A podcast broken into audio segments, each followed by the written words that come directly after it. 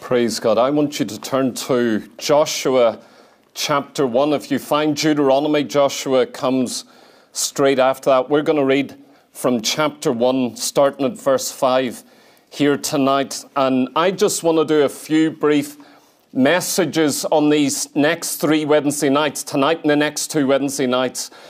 And I'm just calling this daily devotions. We're beginning a new year, we're embarking on 2023. And I just want to lay out very simply some very basic things, things we know, things we understand, but yet the things we know best. I'm not informing you of something new here, but I'm going to lay out what you know best that is most easy to neglect, and yet it carries the greatest blessing. And so tonight, next week, and the following Wednesday night, I want to deal with things that have probably been the cause of more spiritual blessing in my life than anything else. That if you build into your life, and so I've called these three messages daily devotions. Very simple, very basic, and I hope I'm very clear and very simple here tonight. But here in this first message, I'm calling this reading the Bible daily. As soon as I say that, immediately you understand the battle that's involved. It is so simple, so basic, so elementary, and yet a war rages around you daily reading the Bible. I would actually say nothing will bless you more than daily reading the Bible. Let's read together Joshua chapter 1 and verse 5. there shall not any man be able to stand before thee all the days of thy life. As I was with Moses, I will be with thee. I will not fail thee, nor forsake thee. Be strong and of a good courage, for unto this people shall thou divide for an inheritance the land, which I swear unto their fathers to give them. Only be thou strong and very courageous that thou mayest observe to do according to all the law which Moses, my servant, commanded thee. Turn not from it to the right hand nor to the left, that thou mayest prosper whithersoever thou goest. This book of the law shall not depart out of thy mouth, but thou shalt meditate therein day and night, that thou mayest observe to do according to all that is written therein. For then thou shalt make thy way prosperous, and then thou shalt have good success. Have not I commanded thee? Be strong and of a good courage. Be not afraid, neither be thou dismayed, for the Lord thy God is with thee whithersoever thou goest. Amen. Let's pray together. Father, we do pray, O God, that you would, Lord God, encourage us, strengthen us, exhort us, build us up, lead us, guide us. Lord God, draw out our hearts, O God, to read the Word of God daily. Lord God, we, we do pray that you open our eyes, O God, that faith would enter our hearts. Lord God, to believe, O God, that the daily reading of the Word of God, meditating upon it, thinking upon it, letting it become a very part of our innermost being, Lord God, is one of the most fruitful things that we can do in a day. Now, Lord God, I do pray that your grace comes down. Lord God, that we might not be uh, found guilty or condemned or weary or burdened down with this. But Lord God, our hearts would be lifted with desire and with faith, oh God. Let your grace be ministered tonight. Lord God, that this won't be legalistic or burdensome, but Lord God, it would be a thing that we would seek after, oh God, as a great blessing in our life. In Jesus' mighty name, amen. Amen. Look again at verse 8 where we have just read, because I believe a title of a message, the entire theme of a message, it must be absolutely biblical. It mustn't just be inferred, it must be biblical. If I'm going to exhort you tonight that you must be faithful, that you ought to be faithful, that you have to be crazy if you're not faithful in this, then I've got to prove it by Scripture. Does the Bible actually teach that you ought to read the Bible daily? Does the Bible actually exhort you and encourage you that it is normal for a believer, a follower of God, to at least find time for the Word of God daily. Maybe you could say, well, maybe weekly, but does it really teach daily? Does it teach that we, yes, a preacher maybe, but all of us ought to have time in the Word? I believe it does. Listen again to verse 8. This book of the law, you have it in your hands tonight, the Old Testament. This book of the law shall not depart out of thy mouth. It's very personal. The word that is written is to actually be a part of your daily life. It is to be on your tongue, on your mouth. So what you what is written here is to be so taken into your life that then you give it out. There's an entire flow. It's a bit like a river that is healthy or a lock or something else. You get an inlet and an outlet. That's why the Dead Sea is the Dead Sea. You get water flowing in from the Jordan, but there's no flowing out. If there's no flowing out, you can become a stagnant pool, a place of disease, sickness, illness. And so it's not enough to merely take in the Word of God, it's got to flow through you. But you've got to spend time in the Word of God if it is going to flow through you. But he goes further here. But thou shalt. There's not a discussion or an opinion. This is Moses speaking to Joshua. You would think this is basic. Joshua is a trained soldier, about 40 years old. He's got experience, reputation, a walk with God, maturity. And yet, Moses, one of the last things he says to him is, Listen to me, son. I'm going. The Lord's going to take me.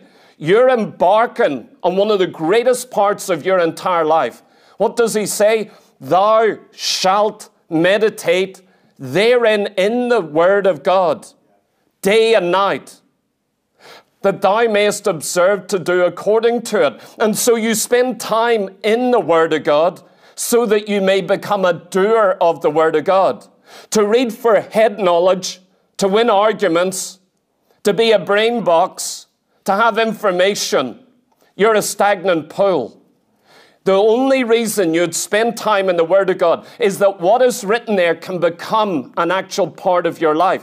That is the purpose of meditating in the Word of God. Notice what Moses says to Joshua do this day and night, not just night, not just day, not just every other day, not just every week, not just in your youth not just until you get a great knowledge of this.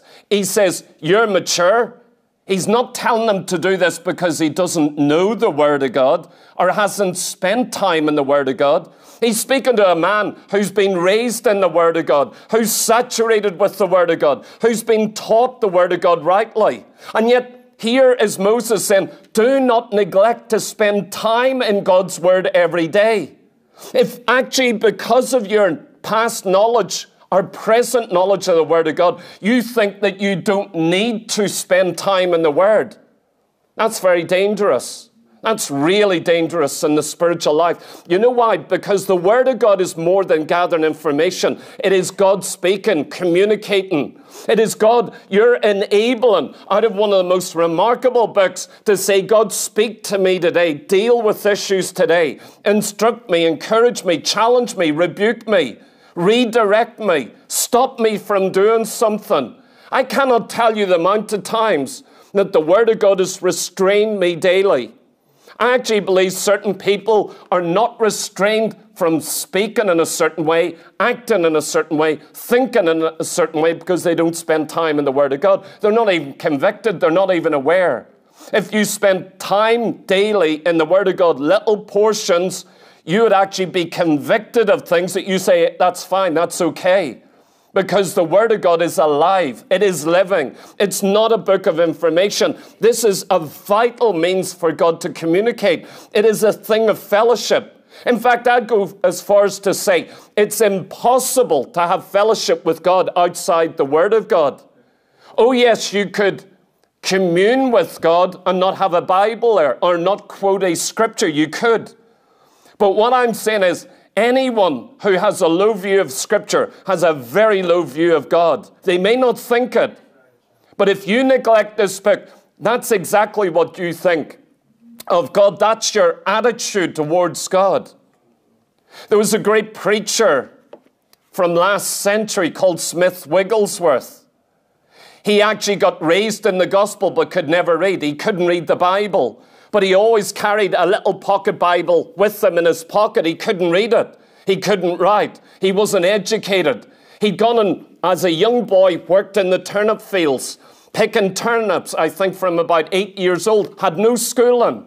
He just worked and worked and worked. And he grew up and he got married. And it was his wife who taught him, began to teach him how to read.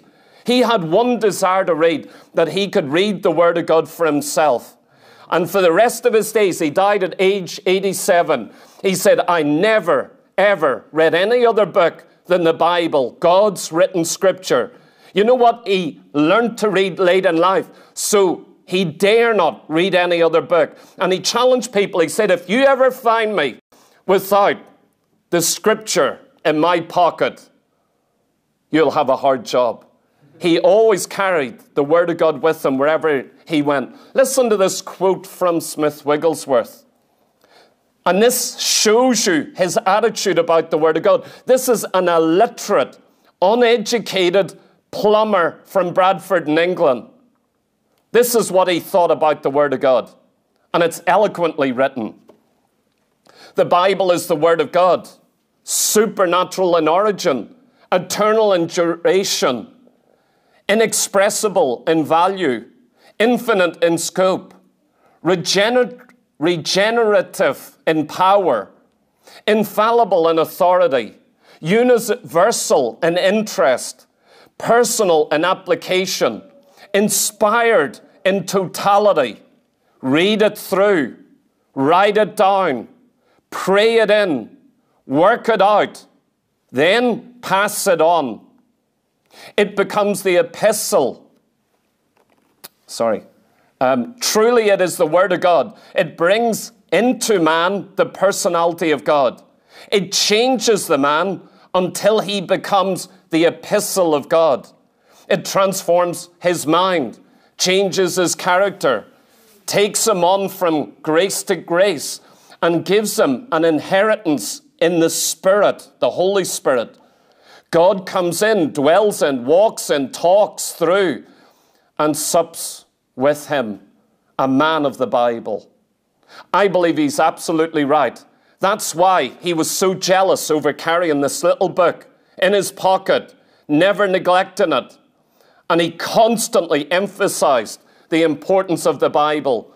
No wonder that in the 20th century he became renowned as one of the greatest healing evangelists in our world.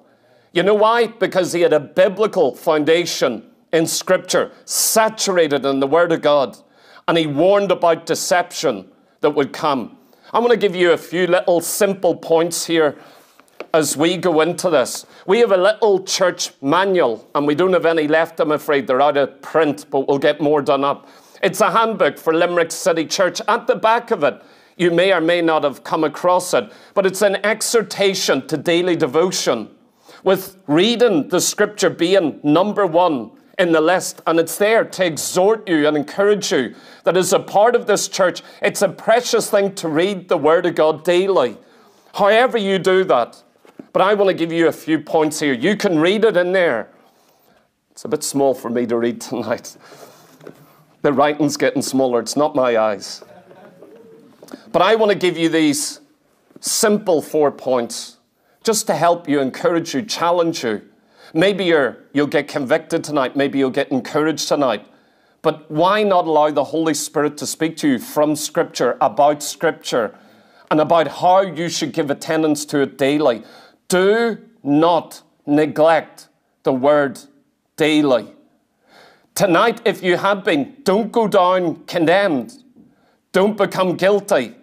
Don't start taking on a burden of going, it's too much for me. Don't do that. I'm going to deal with all of these things. But I want to help you.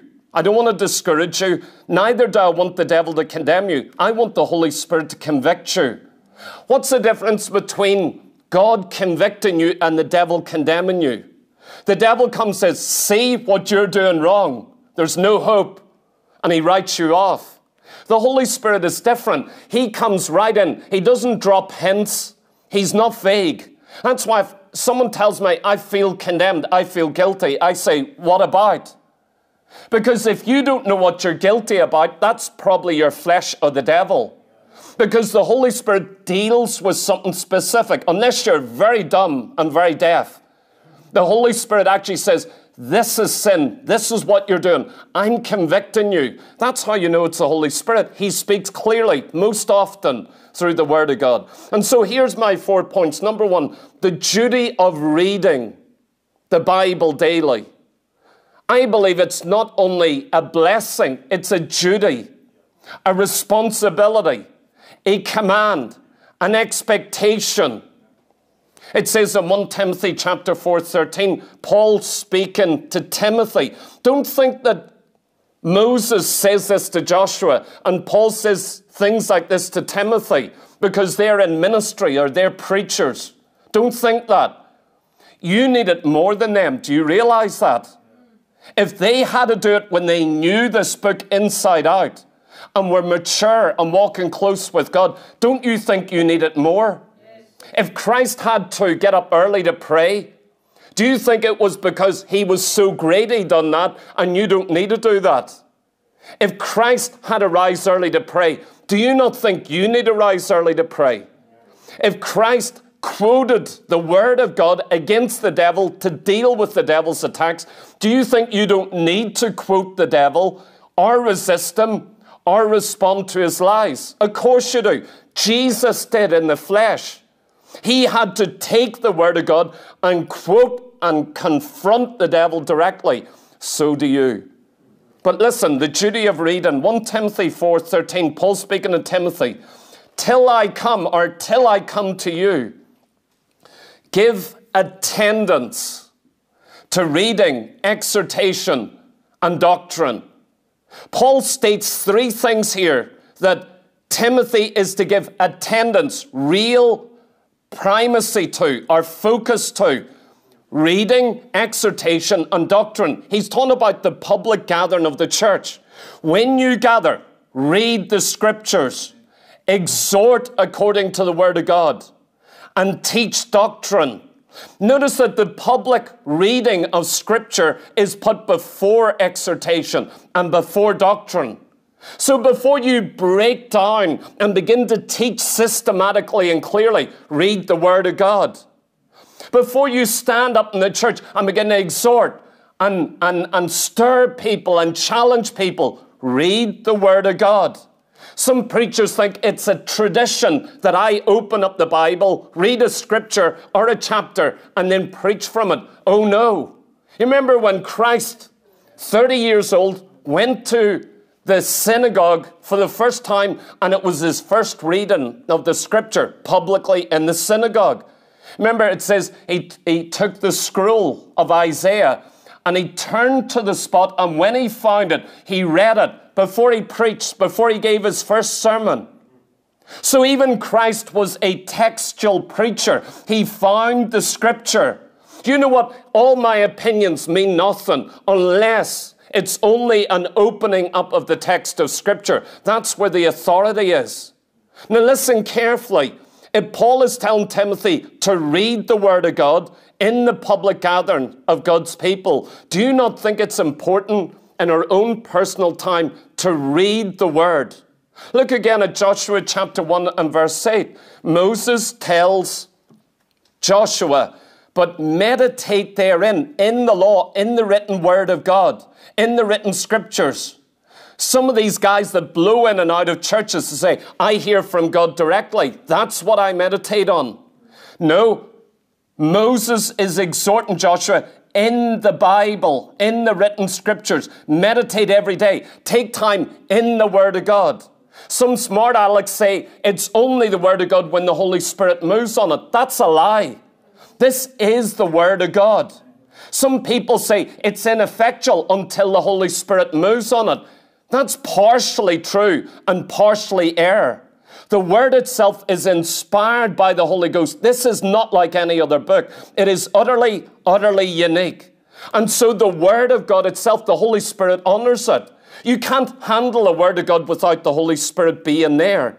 So to say there's no power in this book is an actual lie. It's dynamite.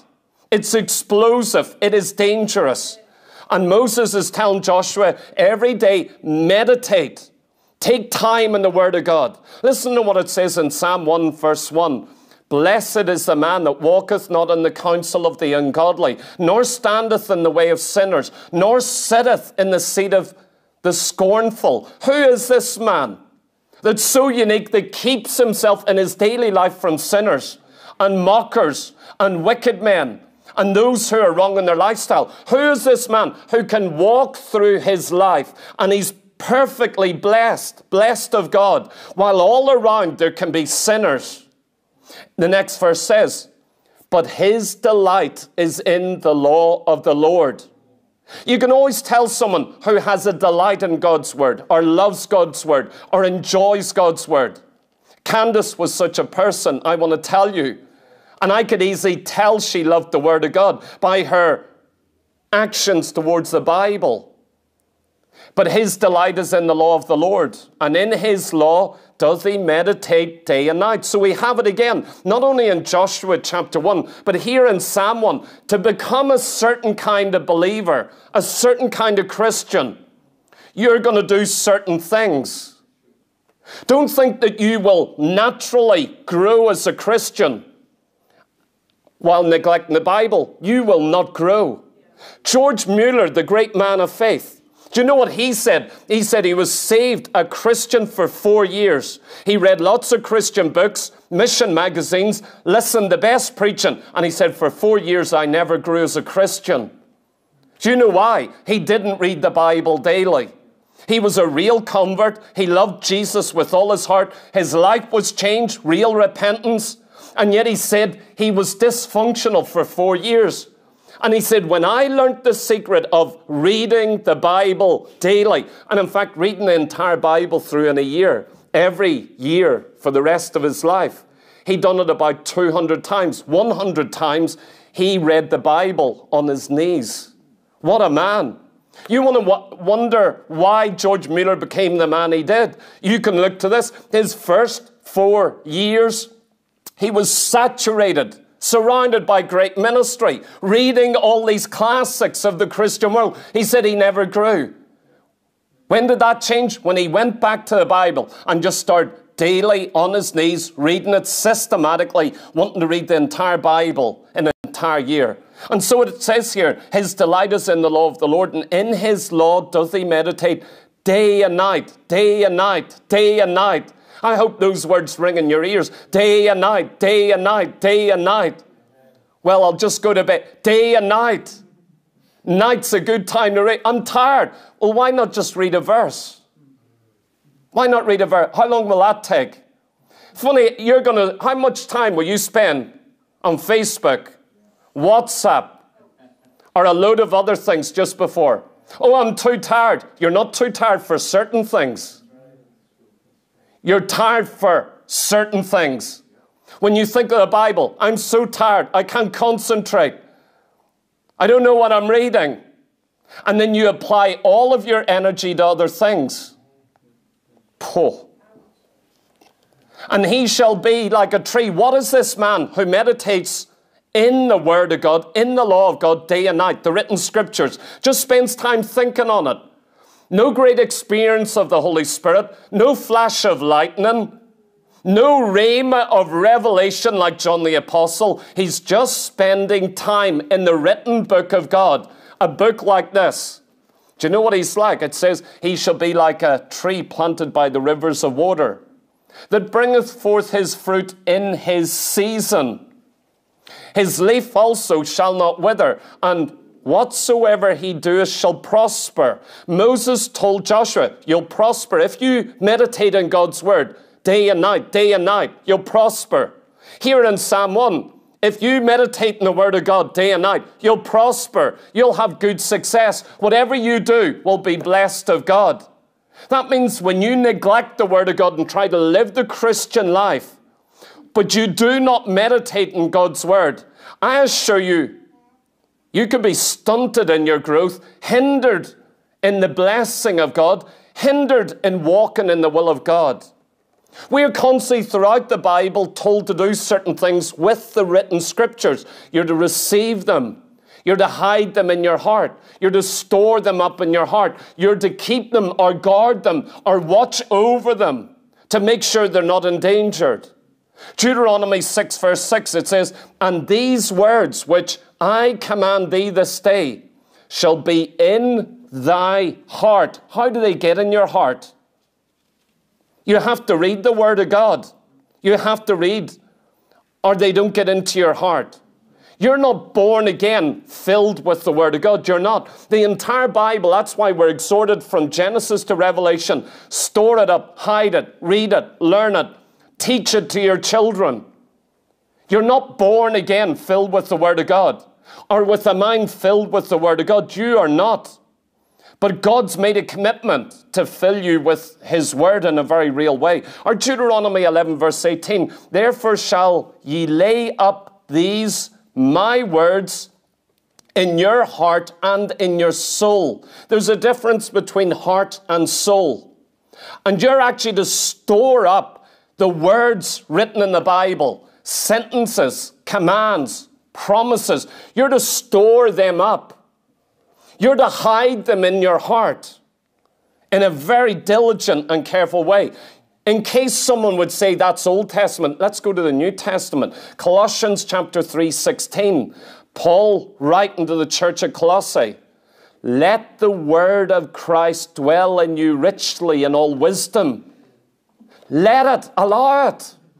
Let, let the words of this book dwell in you richly. In other words, in fullness, performing what they desire. You cannot allow the Word of God to dwell in you richly if you don't read it, if you don't spend time meditating. You will not be filled with the riches of God's Word. Impossible. In Proverbs 3, we're told, Write them upon the table of thine heart. How do you write God's words upon your heart? You're commanded to. So notice the duty of reading is not left to your whims. I'll do it next week. Yeah, and you'll suffer. You know, a musician once said, said, if I do not practice for one day, I notice it. If I do not practice for two days, other musical friends around me, they notice it. If I do not practice for three days, those who come to listen me begin to notice. That's all within days. That's someone with a musical instrument who's a professional.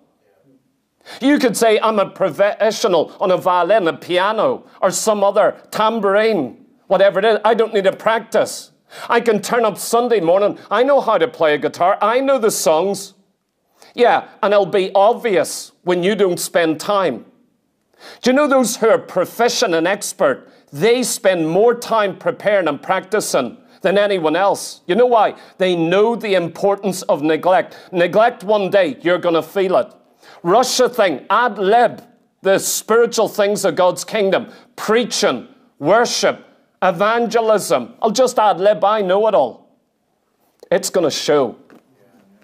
You ever met those little kids and they've got food, chocolate all over their face? Jimmy, where's the chocolate bar? I don't know. It's, he's not aware that it's showing up what he's doing, but it's very obvious. Do you realize in the Christian life, it's very obvious when people neglect spiritual things, it shows, it manifests increasingly to such a point that there is a smell of these things. There's no doubt about it. It says in 2 Corinthians 3 and 3 about the Word of God or the law of God is not written with ink, but with the Spirit of the living God, not in tablets of stone, but in the fleshly tablets of the heart. Do you know the Holy Spirit has a mission? Write God's word on your heart. It's not Him doing it miraculously and you sit back. How is He going to do that? You need to be reading the Word of God. You need to be there praying, saying, Lord, please write this in my heart. When's the last time you asked God to write the Word of God in your heart, to engrave it on your heart? You say, Oh, but I know it. Really? It says in Proverbs 7, verse 1 to 3 My son, keep my words, lay up my commandments within thee, keep my commandments and live. And my law shall, as the apple of thine eye, bind them upon thy fingers. Your works. Bind the word. Of, don't do anything without binding God's word to your fingers. Write them upon the table of thy heart engrave them, write them. Do you realize as you do that, the Holy Spirit works to write the Word of God upon your heart? It says in Jeremiah 31 33, But this shall be the covenant that I will make with the house of Israel. After those days, saith the Lord, I will put my law in their inward parts and write it upon their heart. In case you think that's Old Testament, do you see how I have to qualify everything? and explain everything because the church world, pulpits, the internet is so filled with error. I've always got to prove simple elementary things. Hebrews chapter 10, 16. This saying the very same thing as Jeremiah. Now it's Paul speaking to the New Testament church under grace in the new covenant. This is the covenant that I will make with them after those days, saith the Lord. I will put my laws into their hearts, and in their minds will I write them. Do you realize under the new covenant, God's made a covenant with you? If you're born again, God's made a covenant to say, I'll write my laws on your heart and mind. But you've got to be involved with this. You're commanded, read the Word of God, hide the Word of God, write the Word of God. It says in John 14, 26, but the Comforter, which is the Holy Spirit, or Holy Ghost, whom the Father will send in my name, he shall teach you all things and bring things to your remembrance, whatsoever I have said unto you. Do you realize one of the tasks of the Holy Spirit is to bring back the words of Jesus Christ to your mind if you haven't read them? meditated on them, spent time in them, memorized them. How does the Holy Spirit bring that back? I've seen this in my life. I've been in real situations. Instantly, scriptures I didn't even have in my mind, instantly they rose up. It was the Holy Spirit bringing back to my mind my natural thinking. That's number one, the duty of reading. The entire Bible exhorts you to read it.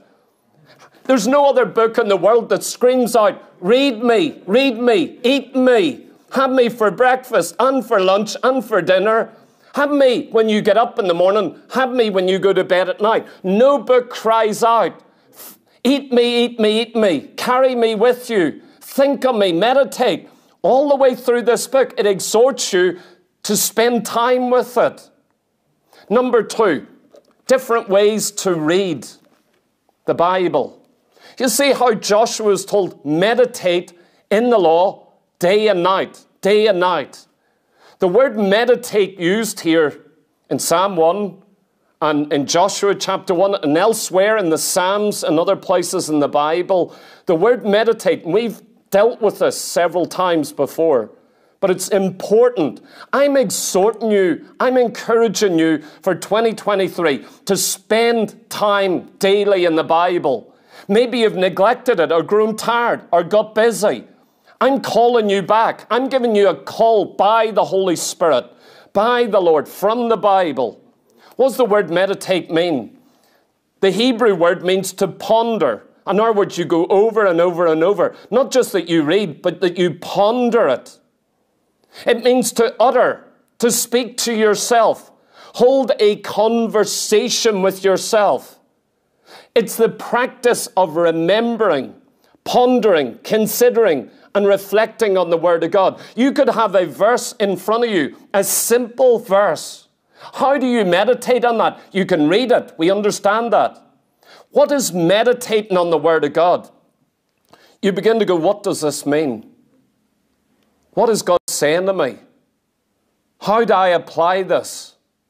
Just in a few minutes, you can eat that verse. I would love to set you all down around the tables with a knife and fork and a Bible, and I'd love to teach you how to eat a verse. See, at school, no one taught me how to study. I went and tried to tell my teacher, I don't know how to study. Sent me to the headmaster. I got discipline. I'm trying to ask, teach me how to study. She thought I was being silly or playing games. I'm actually asking, help me, show me.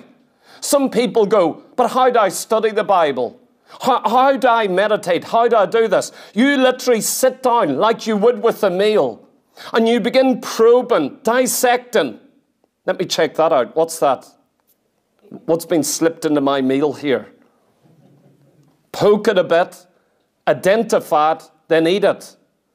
When you take one verse, do it with Psalm 1 tonight or tomorrow morning and start going through it and just begin to think on every verse, all the main words. Do you know that's how I preach? Do you realize how I preach is a meditation of the Word of God?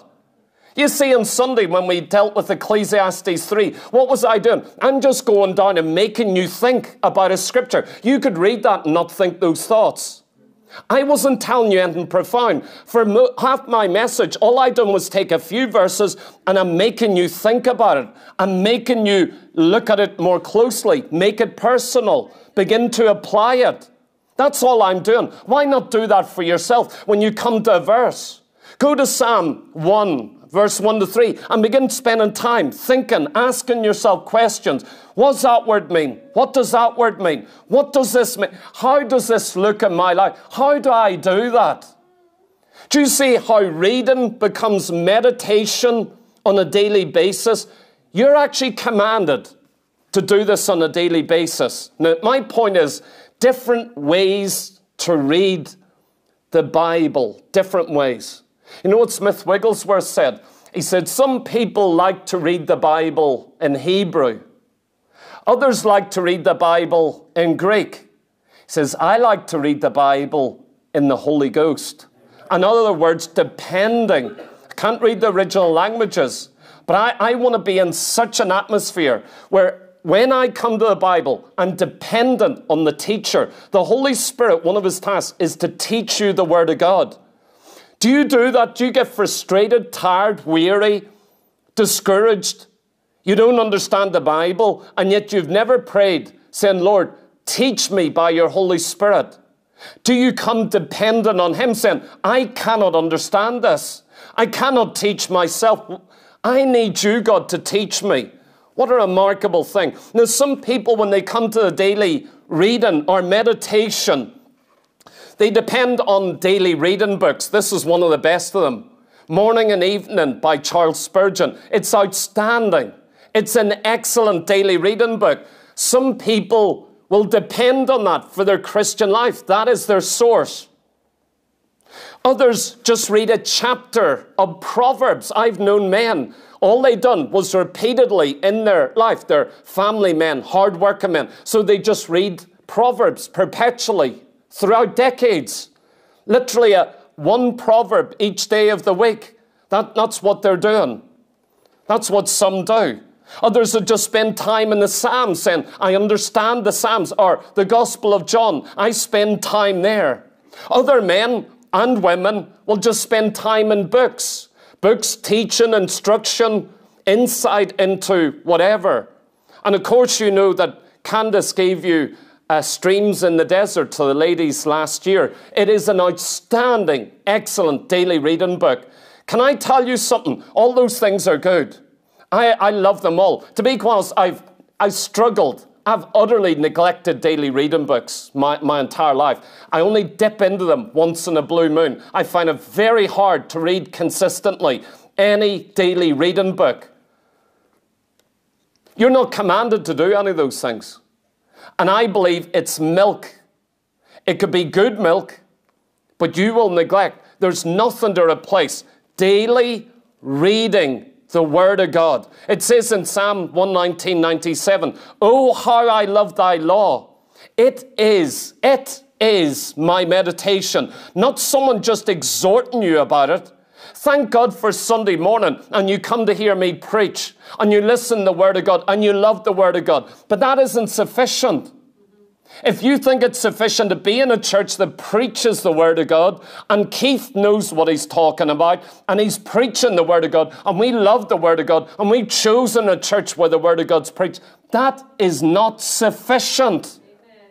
Amen. I met people growing up, I met a lot of them. They were in Bible preaching churches. You know what? They didn't learn anything from reading Scripture every morning. They didn't do that. You know where they learnt it? They learnt it on a Sunday morning and a Wednesday night. Or they learnt it from the hymns they sung. But they didn't learn it from personal reading of the Bible. And you know, those folk always showed up as being carnal in their life. They could debate doctrine. They could argue over theology. They were profound experts in doctrine, but they didn't read the Bible.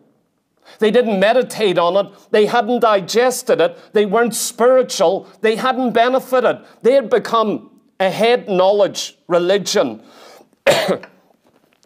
now, how do you read the Bible?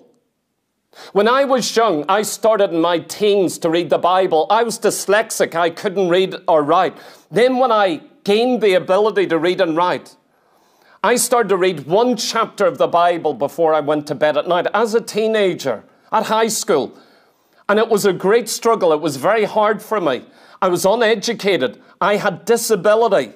I struggled. But my love for Jesus Christ, my love and respect of this book forced me to go, I will not go to bed tonight or switch off the light. No one told me to do this as best as I know. But it was a desire of my heart. And I said, I will not lay my head in that pillow until I read one chapter tonight. Do you know when I got to 17, after I'd been backslidden, got back to the Lord, started walking Him, 17, 18 um, years old, I, I started to mark in my Bible. I had three green markers and I put them in three different places. It wasn't a schedule of how much to read at a certain pace.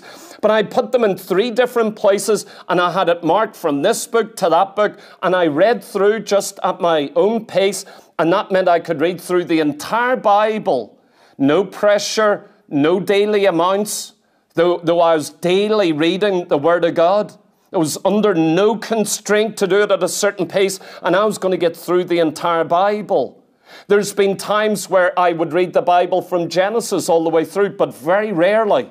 I've broken it up, read in different places on the same day, not just in one place in that day. So that's where I began. When I was 21, I found M'Cheyne's reading schedule.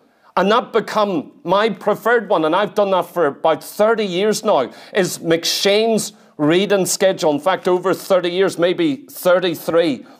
Listen, with M'Cheyne, and we have copies here at the back of the church, you read four portions of Scripture or four chapters in four different places in the Bible. You read the entire Bible once in a year, the New Testament twice in a year, and Proverbs and Psalms twice in the period of a year, just reading four chapters or four portions every day. M'Cheyne breaks it down so you could do two chapters in the morning, two chapters at night.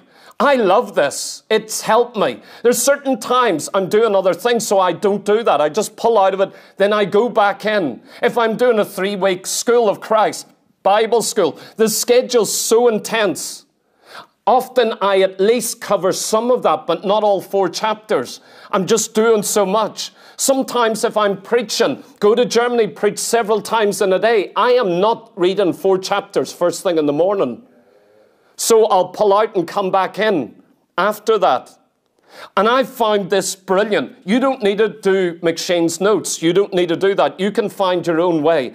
But Robert Murray McShane, who was born in Edinburgh in Scotland, he lived from 1813 to 1843.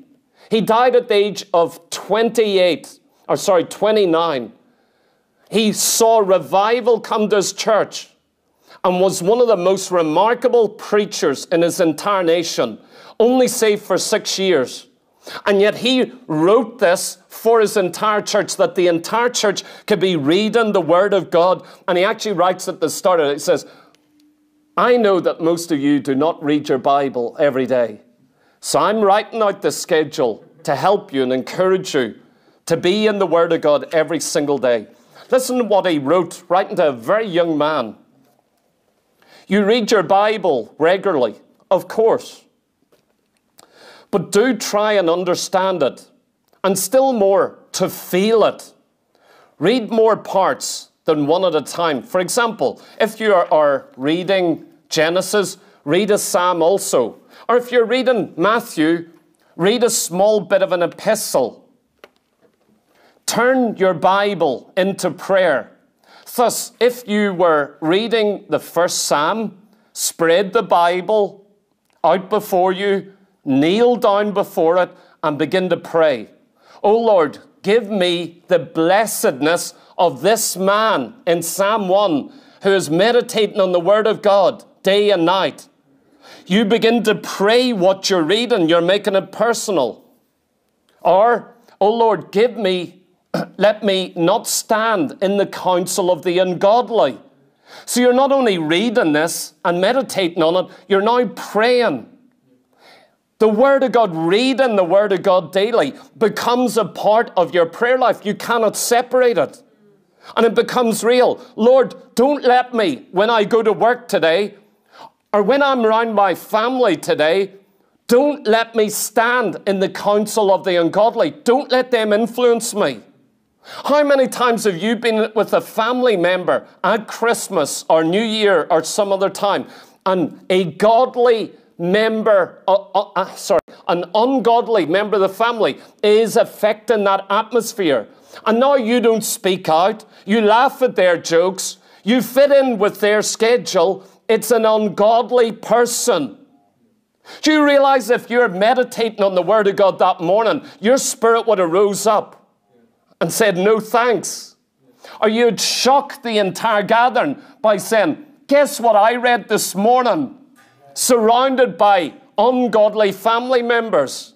If you can be with your mommy, your daddy, your cousin, your child, your brother, your sister, and it's all worldly talk, and yet your lips are zipped. You've got a big task ahead. They are influencing you. You're not influencing them. You need to spend time in the Word of God. Third of all, difficulties in reading the Bible daily. 2 Timothy 3:16 it says all scripture. See how we've done an entire series on the book of Ruth. Some people wouldn't even imagine reading the book of Ruth in a period of a year or over a few years as a Christian, apart from us teaching it, if I said, When did you last read Ruth? They'd go, But it's not an important book. What could be in there? It's a story, a very romantic, crazy, illogical, intense, personal. What's that got to do with my life? You could say that. And yet, Paul writes to Timothy, All scripture is inspired. You know, some people teach in the church you can't use the book of Acts to teach doctrine because they know, and it's often people against the gifts and against tongues and against miracles and against the work of the Holy Spirit. They very quickly say, You cannot teach the book of Acts or you can't use it for doctrine.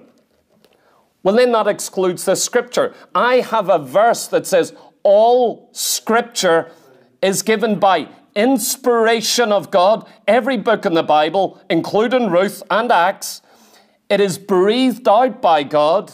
And listen, it is profitable for doctrine.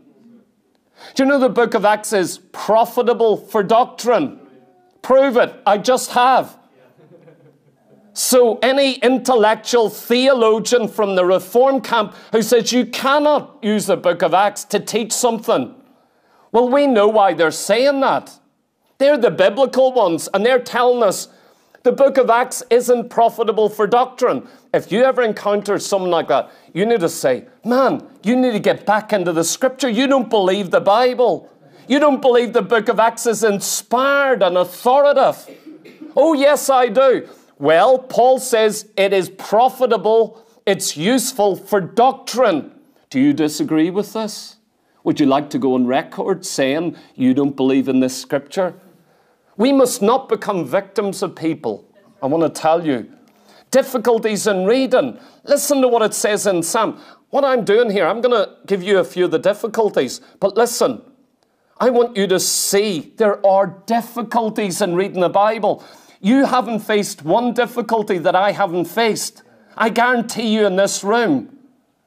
You could say, oh, sickness, distractions, lack of concentration. I get sleepy. I don't understand it. Join the club.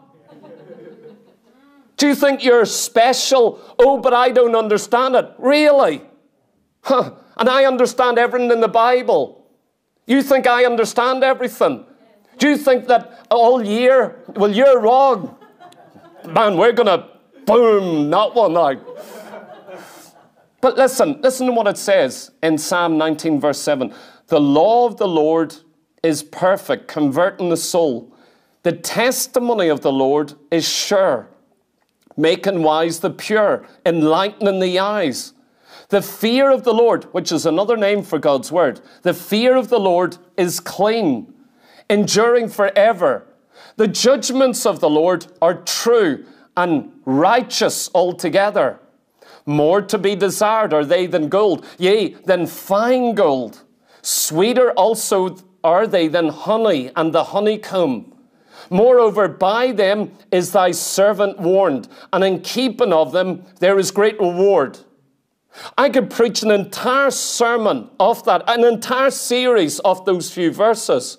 Because what you're reading there is the tremendous benefits and blessing of God's Word. But this point three difficulties in reading. Sickness can be a very real thing. I'm not nullifying sickness, physical, your eyes, some other pain or agony or in mind, or in emotions. Do you know sickness isn't only in your physical body? When I was 21, I didn't understand you can damage that brain. You can. You can wear out your brain. You can exhaust your brain.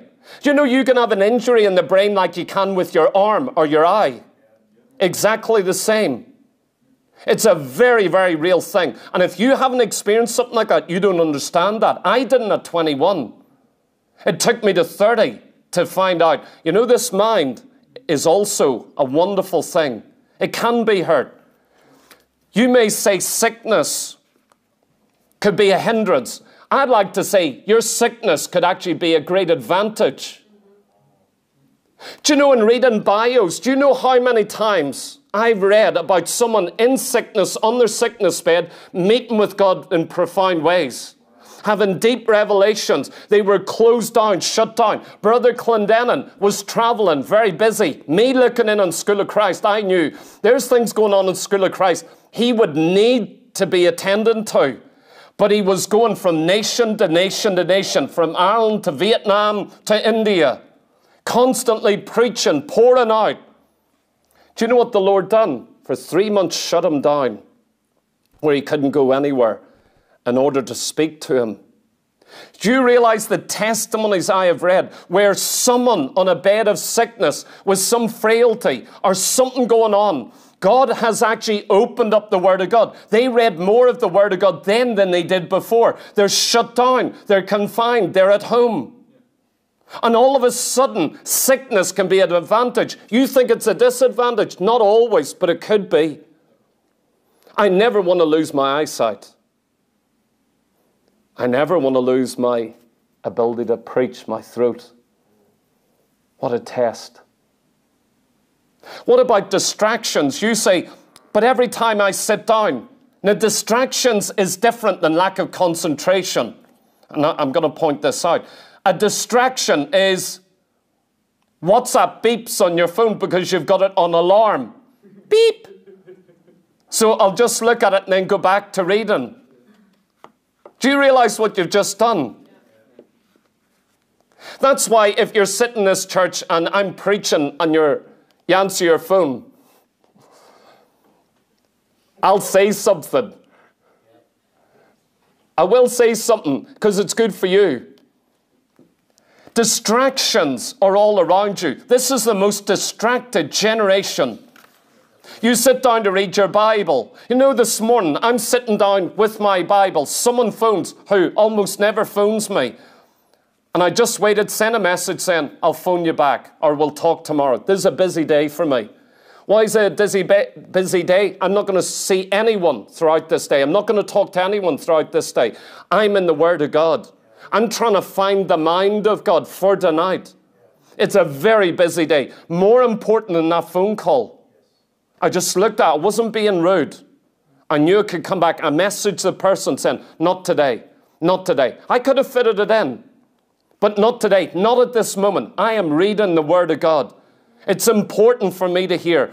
When you sit down, choose a time, choose a place, switch your phone off.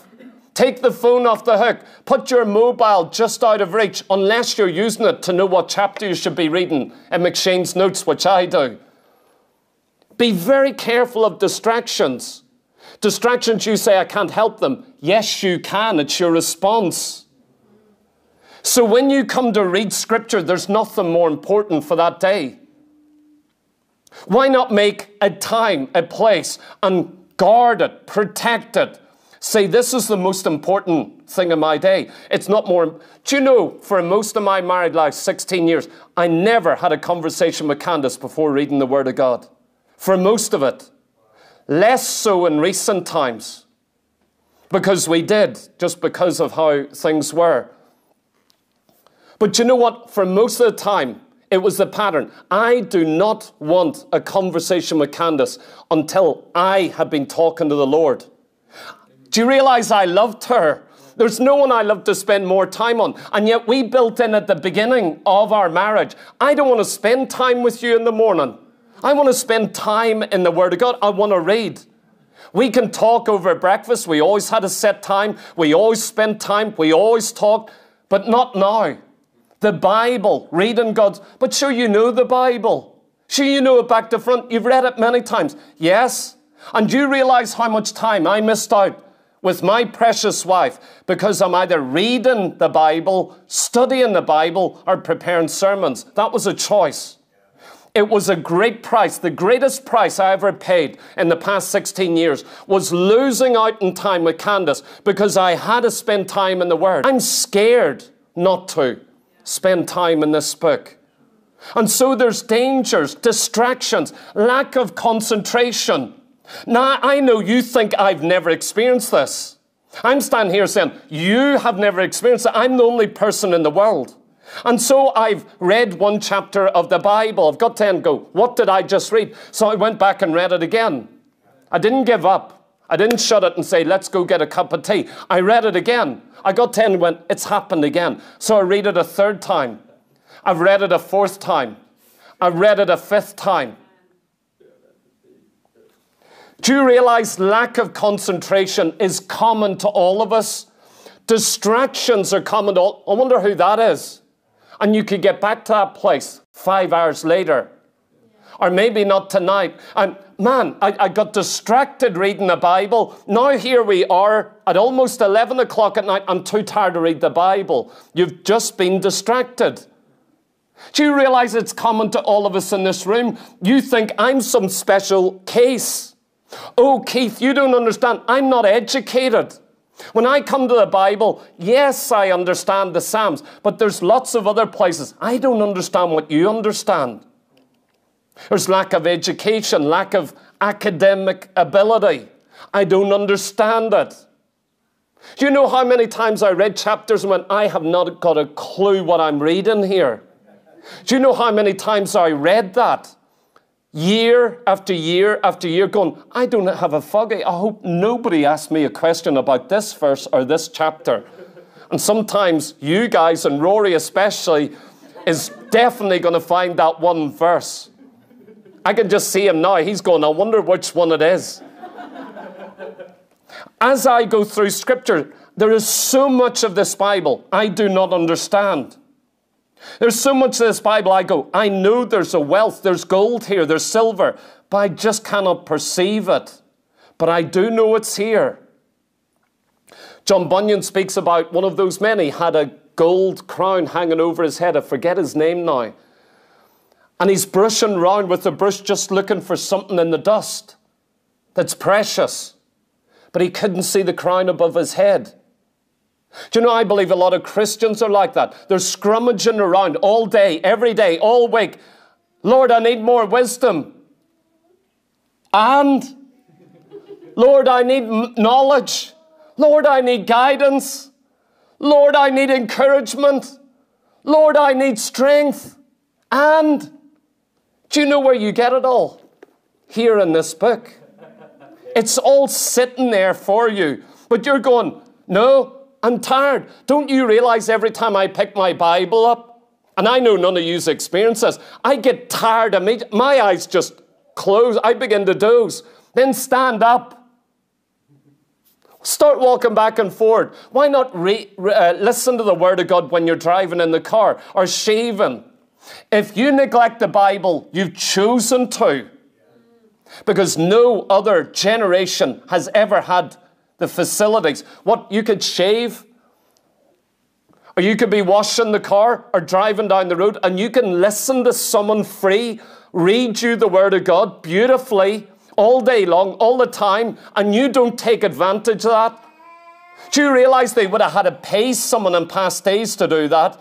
And you've got all of these on your mobile. Your mobile, you're checking everything. Your mobile, just highlight that device. It says how much time you spend on your device.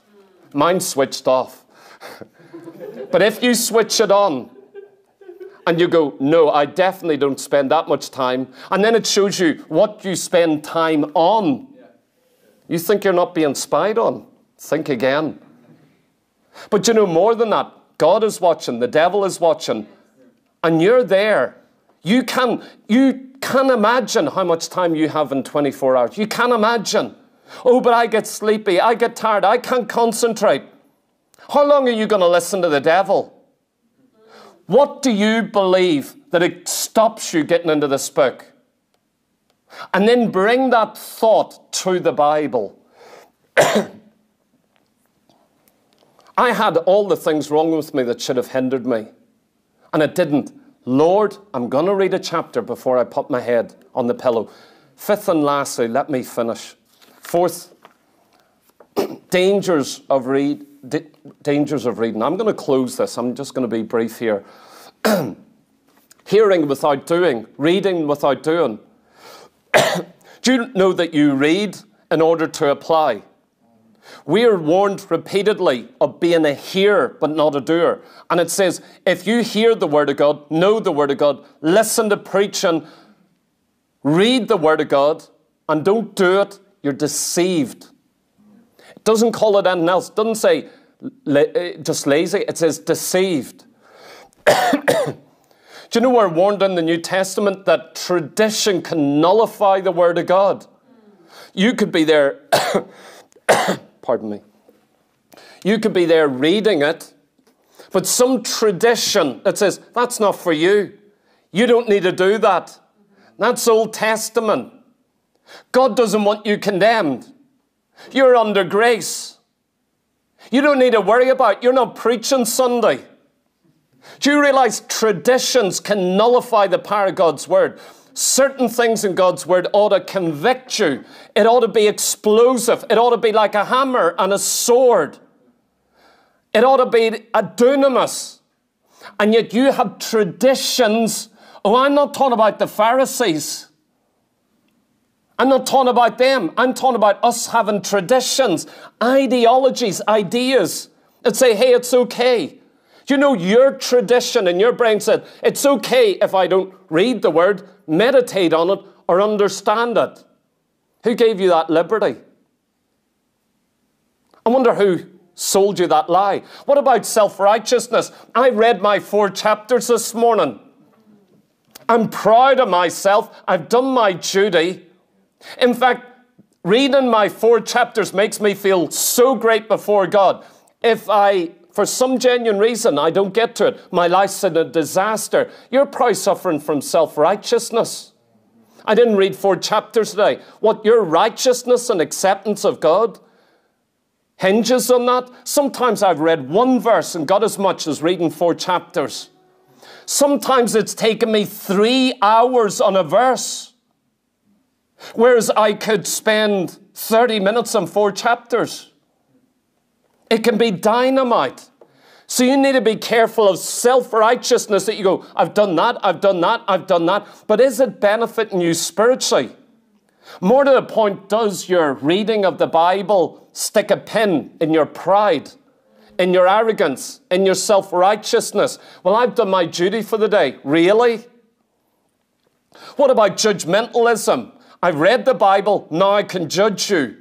You need to do this, you need to do that, you need to correct that. Is that how you read your Bible? You become an expert on every preacher on YouTube or the internet. He's wrong, he's right, he's wrong, he's right. Is that where, where your knowledge has taken you? You need, I'm talking about dangers of reading the Bible every day. You'd think there's no dangers of reading the Bible every day. There's people who read the Bible every day who are very dangerous in the church.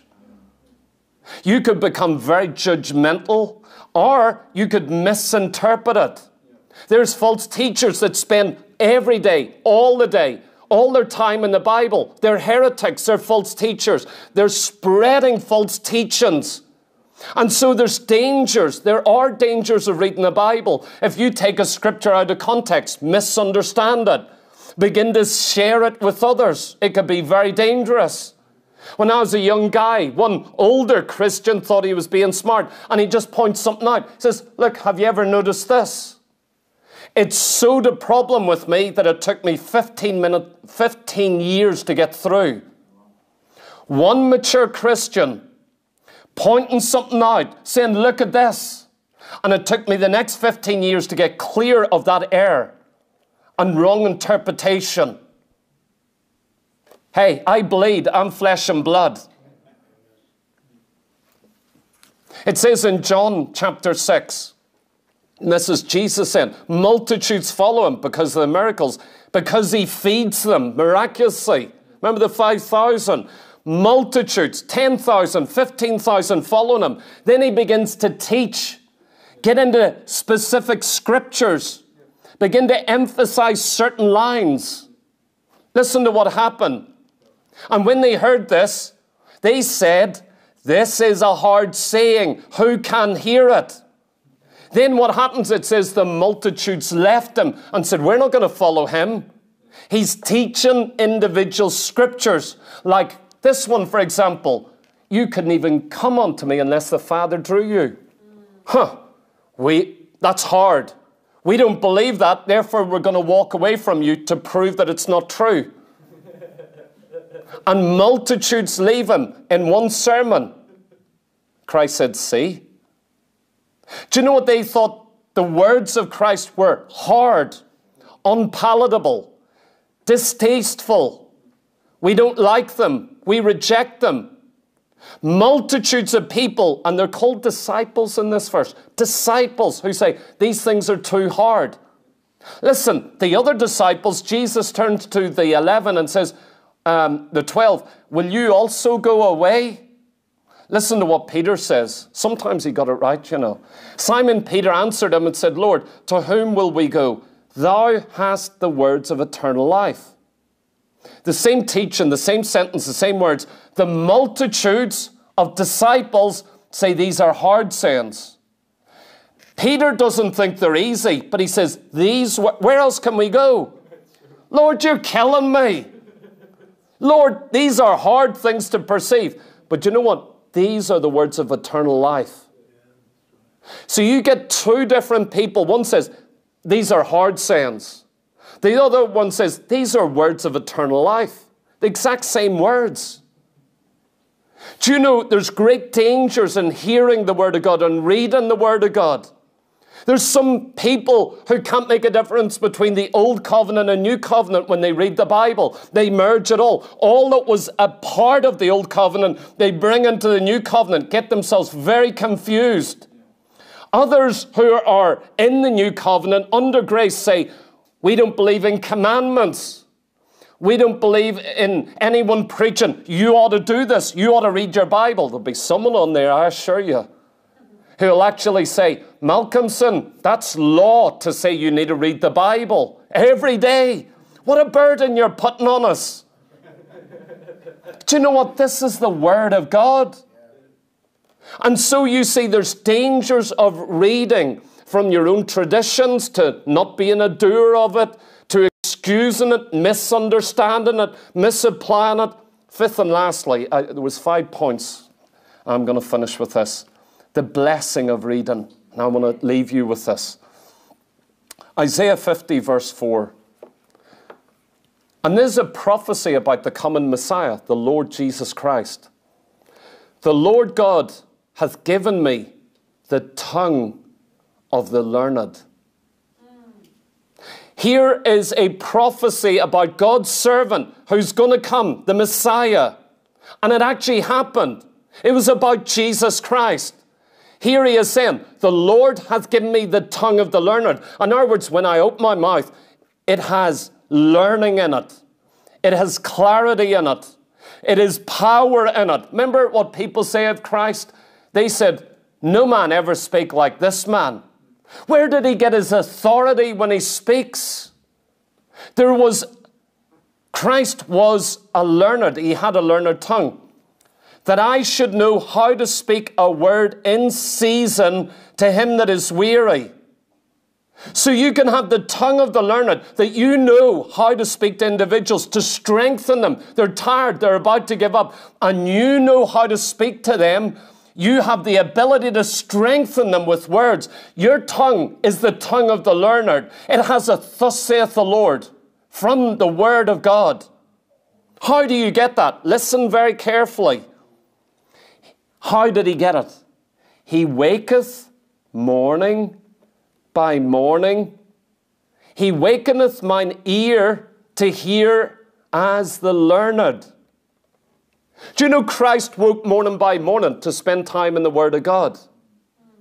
This is a prophecy about the Messiah. Don't think that Christ just knew the Word of God. It says he learned. And you know what? I believe Christ got rose early in the morning, every single morning, to spend time in the Word of God. He inclined his ear. Why could he preach? Oh, because he's the Messiah. Do you know what? He had to spend time in the Word of God. And you know what? For you and I, you want the tongue of the learned? You want an eloquent tongue, a clear tongue, a tongue filled with a thus saith the Lord for those who are tired and weary and discouraged and going to give up or commit suicide or think God could never have mercy on them. Do you know how you get that tongue? Wake up early in the morning. Oh, Brother Keith, I'm a nine o'clock riser. I can't get out of my bed before nine. I roll out of bed and roll into my desk at work. You don't realize I'm not a morning person. What time do you go to bed? 10 o'clock? Do you know they said out in the world when I was young? My granddad used to say, early to bed, early to rise, keeps a man healthy, wealthy, and wise. That's not scripture, but it's true. Do you honestly think you're going to rise early to read in the morning when you fill hours in the evening with things that aren't important? You go to bed late and you think you're going to walk in and hear the Word of God. We're going to hear more of this over the next weeks about early rising is a dominant theme in the Bible. Dominant, overwhelming. It's everywhere about rising early. I actually believe if the Spirit of God's moving in your life, you're going to have an urge to rise early in the morning and make that a part. I understand how it can be neglected. You could lose it. Maybe you used to do it and you don't do it now. It's time to put it back in place again. Build the altar again. This fifth and last point the blessings of reading the Word of God. A few years ago, I preached a sermon. It was part 22 of the series on the Word of God part 22. And it was the final part of that series on the Word of God. And I actually had 16 points in the sermon.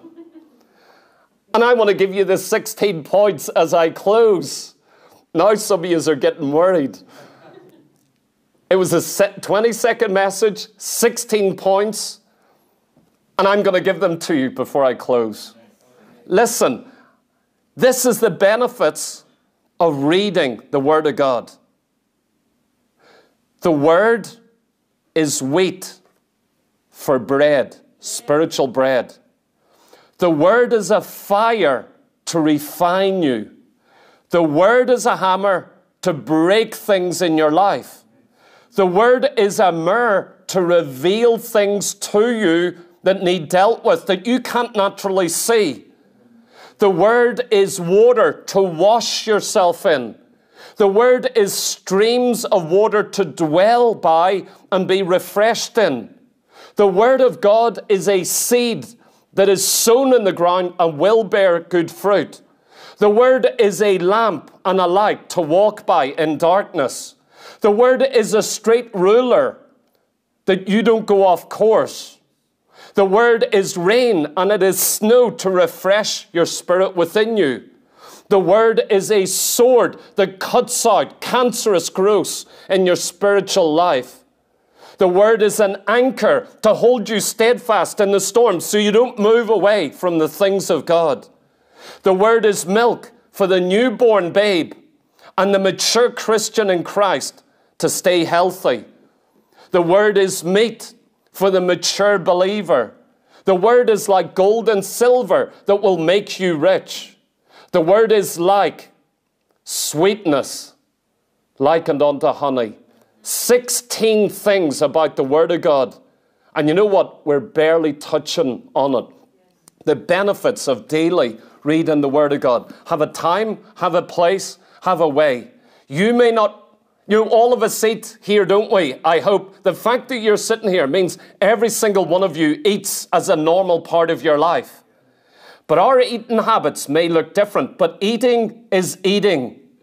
Some of you eat less healthy than others. Some of you eat more than others. Some of you need to eat more. Some of you need to eat less. That is all a part of it. Do you know what? We are all diverse in our eating habits. And I can tell you, eating for you and I may look different, but you could be right and I can be right for that stage in your growth. Eating is eating. Have a place, have a time. And the best time is first thing in the morning. I really believe that with all of my heart. But if you say that you're not a morning person, then have quality time when you're most awake, most alive, most open, with least distractions. Let's pray, ask God's help. Father, we do thank you for the Word of God. And even as we go into this new year, we just pray right now for your grace and your mercy. Lord God, that you encourage, you challenge, you rebuke, you stir us, you draw out our thirst and our desire. My God, we'd have to be crazy to miss out on all the benefits of daily reading the Word of God. One day is not enough. Two days is not enough. Father, I pray, will you teach us? Will you create a deep spiritual desire? And even when we get tired, when we don't understand, when, when we get distracted, when we get confused, when our hearts are heavy, Father, help us to stay disciplined and faithfully reading the Word of God, to read it on our knees, to begin to pray and to ask you to teach us and instruct us. Thank you that you've made a covenant with us, that you will write these words on our minds and write them, engrave them upon our very hearts. Lord God, we want the Word of God hidden in our heart that we might not sin against you, that we might have an anchor, that we might have a lamp, that we might have a sword in our hand. And Lord God, we do love you tonight that you placed within our hands a beautiful treasure of your wisdom, your knowledge, your thoughts, your commands, your promises, your blessings, your wisdom, your help, your knowledge, your understanding, your clarity in all things. And Father, we do not want to neglect this book in Jesus' mighty name. Amen. Amen.